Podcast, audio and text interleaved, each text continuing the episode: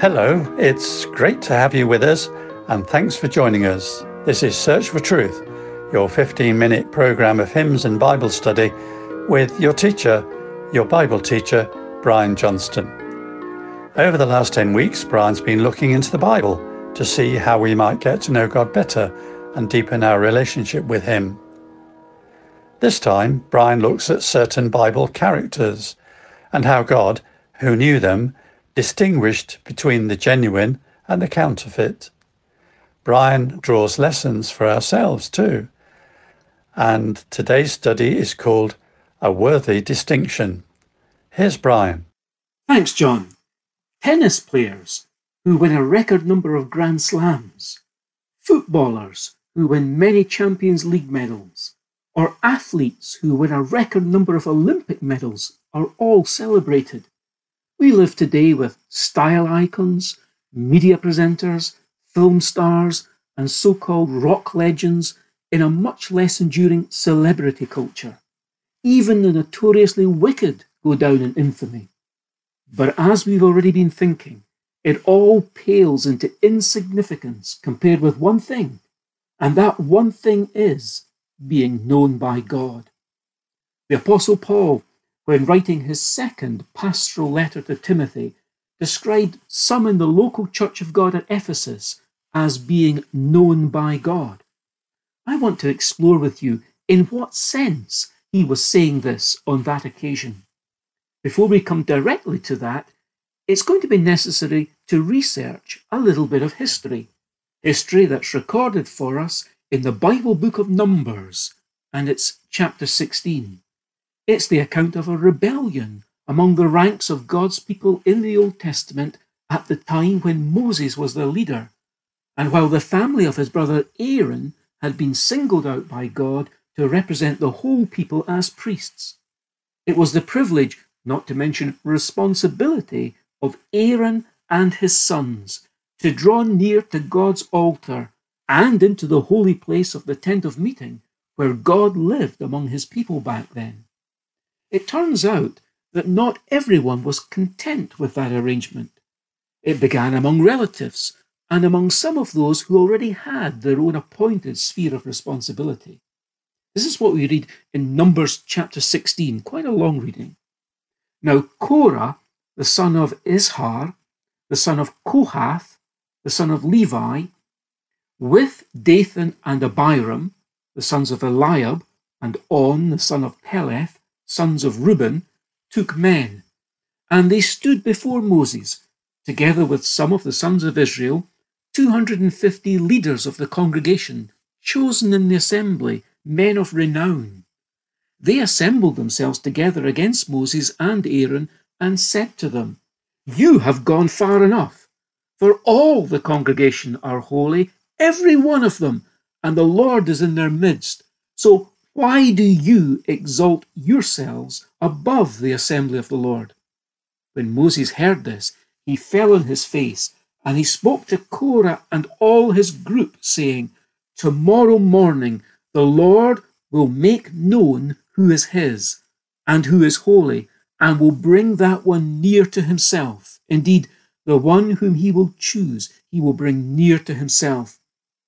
Before we continue the reading, I want to just repeat and emphasize a part there that we will return to. Tomorrow morning, the Lord will make known who is his. That's what Moses said to Korah and his associates. So Korah assembled all the congregation against them at the entrance of the tent of meeting, and the glory of the Lord appeared to all the congregation. Then the Lord spoke to Moses, saying, Speak to the congregation, saying, Get away from the areas around the tents of Korah, Dathan, and Abiram. Then Moses arose and went to Dathan and Abiram, with the elders of Israel following him, and he spoke to the congregation, saying, Get away now from the tents of these wicked men, and do not touch anything that belongs to them, or you will be swept away in all their sin. So they moved away from the areas around the tents of Korah, Dathan, and Abiram. And Dathan and Abiram came out and stood at the entrances of their tents, along with their wives, their sons, and their little ones. Then Moses said, By this you shall know that the Lord has sent me to do all these deeds, for it is not my doing. If these men die the death of all mankind, or if they suffer the fate of all mankind, then the Lord has not sent me. But if the Lord brings about an entirely new thing, and the ground opens its mouth and swallows them up with everything that is theirs, and they descend alive into Sheol, then you will know that these men have been disrespectful to the Lord. As he finished speaking all these words, the ground that was under them split open, and the earth opened its mouth and swallowed them, their households, and all the people who belonged to Korah with all their possessions. So they and all that belonged to them went down alive to Sheol, and the earth closed over them, and they perished from the midst of the assembly. As we said, that's Numbers chapter 16, 1 to 35. Without doubt, that incident was well known to the Apostle Paul, and the Spirit of God brought it to his mind as he wrote to Timothy, who was grappling with pastoral problems in the local church at Ephesus. For Paul said this to Timothy Be diligent to present yourself approved to God as a worker who does not need to be ashamed, accurately handling the word of truth. But avoid worldly and empty chatter, for it will lead to further ungodliness, and their talk will spread like gangrene.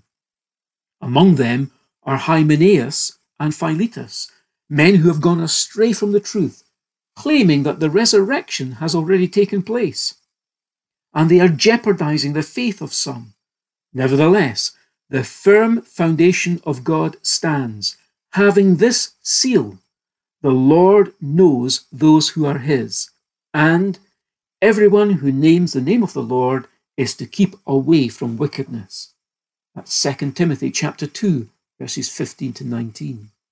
And it's those last two expressions the Lord knows those who are his, and Everyone who names the name of the Lord is to keep away from wickedness. It's those two expressions that seem so reminiscent of that much earlier rebellion among whom were found Dathan and Abiram. At Ephesus, it was a grouping within the church, of whom we are given just the two names, Hymenaeus and Philetus. Perhaps in part, this too was a rebellion against the established church order. It was certainly a dogmatic assertion of a strange teaching. What had started out as empty, worldly chatter had escalated into an ungodliness that was eating away at the vitals of the church like a cancer. A surgical intervention was called for. The cancer had to be cut out. The proponents of false, alternative teaching had to be removed from church fellowship. A house divided cannot stand. Opposing elements need to be isolated. The summary judgment in this instance was not the ground opening up to swallow the dissenting voices, but separating the church from them, and so separating them from the church. Those who gather to the Lord's name must remove themselves or purge themselves out from any wickedness and ungodliness. Ungodliness is wickedness. It's rebelling against God. Action must be swift and decisive. Little wonder then that Paul invoked the imagery of the classic showdown against rebels in Moses' day. Had God not made it so fearfully dramatic so that it would be forever etched in the national consciousness? But let's visit again the first expression Paul used. Remember, he'd affirmed, The Lord knows those who are his. And here we have the point we're exploring, namely, persons who are known by God. But we ask, who were they in this context? And what had brought them to God's attention that he might regard them favourably in this way? I think it's safe to assume that this is what's meant here that God was looking on those so described with approval. For of course, God in his omniscience knows everything and everyone. Surely then, this is God taking special notice of some. Something like this happened in the final days of the Old Testament, as recorded in the book of Malachi. We read, Then those who feared the Lord spoke to one another, and the Lord listened attentively and heard it. And a book of remembrance was written before him for those who fear the Lord and esteem his name. And they will be mine, says the Lord. So you will again distinguish between the righteous and the wicked, between one who serves God and one who does not serve him.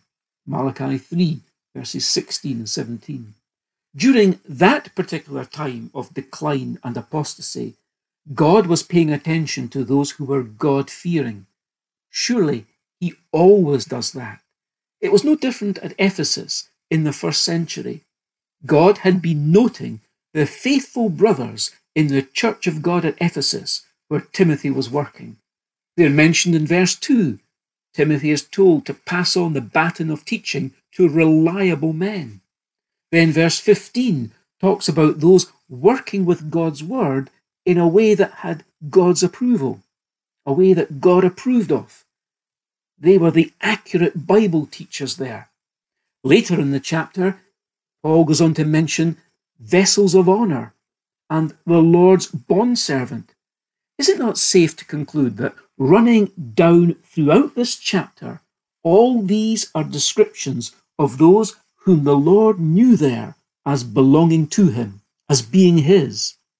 This didn't include all believers there. Specifically, it didn't include those like Hymenaeus and Philetus who'd gone astray from the truth. These two were men who seemed to have known the truth before going astray from it. Those known by the Lord in this sense, that is, known with his approval, are all those whose faithful service is affirmed in their present service for him. Those who are sanctified, useful to the Master, prepared for every good work. Now, that's something to aspire towards. To follow Christ faithfully and be affirmed with knowing approval by his Father.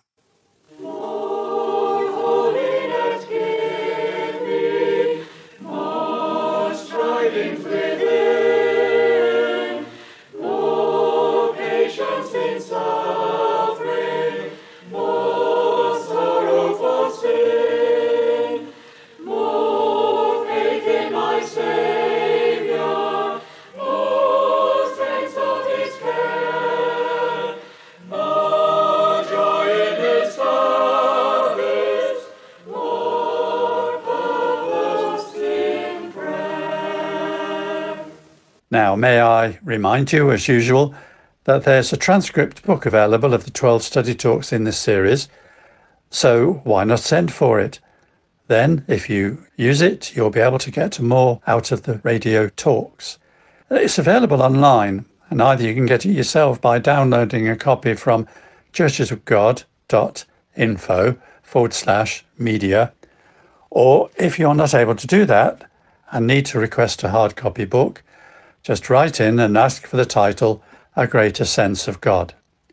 You can use email or the post, and here's our address. Search for Truth, Hayes Press, The Barn, Flaxlands, Royal Wootton Bassett, Swindon, SN4 8DY UK. Our email address is sft at churchesofgod.info. Thank you for being with us today, and do join us again next week for our final talk in this series about gaining a greater sense of God. It's called Responding to Revelation. So, till we'll see you next time, then it's goodbye and very best wishes from our Bible teacher Brian, our producer David, our singers, and me, John. So, see you again soon, and in the meantime, we wish you God's richest blessings.